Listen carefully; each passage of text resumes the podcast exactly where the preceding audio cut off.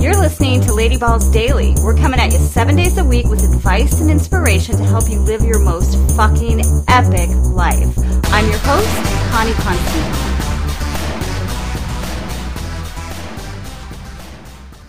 Welcome back, OG Lady Ballers, and a special shout out to our first time listeners. How fucking rad are you? Way rad. That's the only answer. Because you're here. All right, kicking things off today with some words from artist, poet, and activist Cleo Wade. Cleo says, with every new day and even every new minute, we have the opportunity to reset our attitude and change our perspective.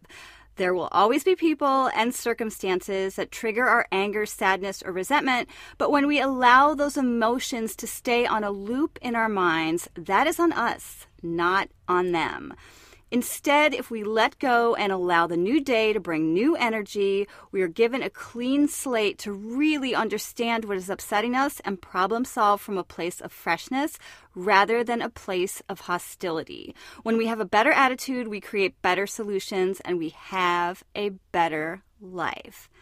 Hell fucking yeah. Cleo. Oh my God, right? How how true is all that? Here's here's a lot of my takeaways from that, or some of my takeaways. A bad day is not a bad life. Hell, a bad moment does not have to be a bad day, or even a bad hour. Emotions are meant to inform us, to be felt, and then to be let go, right? We've talked about this a lot on the show, and I know it's a very repetitive topic, but it's for a reason. We need to let that shit move through us and release it. And get over it, right? To me, get over it does not mean don't feel the feels and squash them down and act like they're not, not there. No, it means feel them, thank them for the lesson, and then gently and lovingly shove their ass out the door. Think of a situation in your life now that is causing you stress that you want to find a solution or resolution to.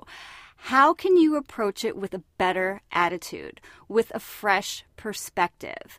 How can you interrupt that loop, right, that she talked about, that Cleo talked about? How can you interrupt that negative loop and look at it with new eyes? We've discussed this before.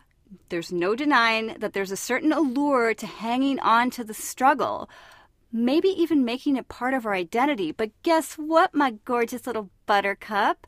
Romanticizing the struggle is one of the main ingredients in the best recipe ever for a shit life.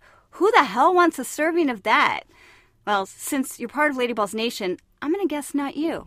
Until we meet again, babes, keep hitting that reset button as often as you need it.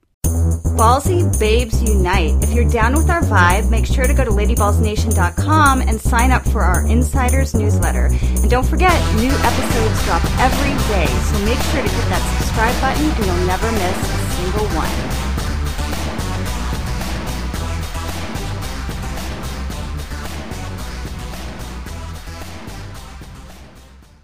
Hey everybody! All right, it is time for True Confessions with Connie Constantine. Oh my god, okay, so this the, the day I'm recording this show, it is so timely because literally I, I won't go into details to protect the innocent or not so innocent as it may be. But anyways, uh I literally wanted to punch somebody in the throat, like, like, like right before I recorded this. So I just want you guys to know I am practicing what I preach right along with you. Another little secret that I had to that was I did Christy Christensen's energy, two minute energy reset practice before I actually came in to record this. So I didn't sling any of my bad juju off on you. I got rid of it instead. If you don't know what I'm talking about, go to ladyballsdaily.com and search for energy reset practice. You're welcome. And I don't want to punch anybody in the throat anymore. Sometimes it happens. Hey, it does. Okay. I love you. Bye. See you tomorrow.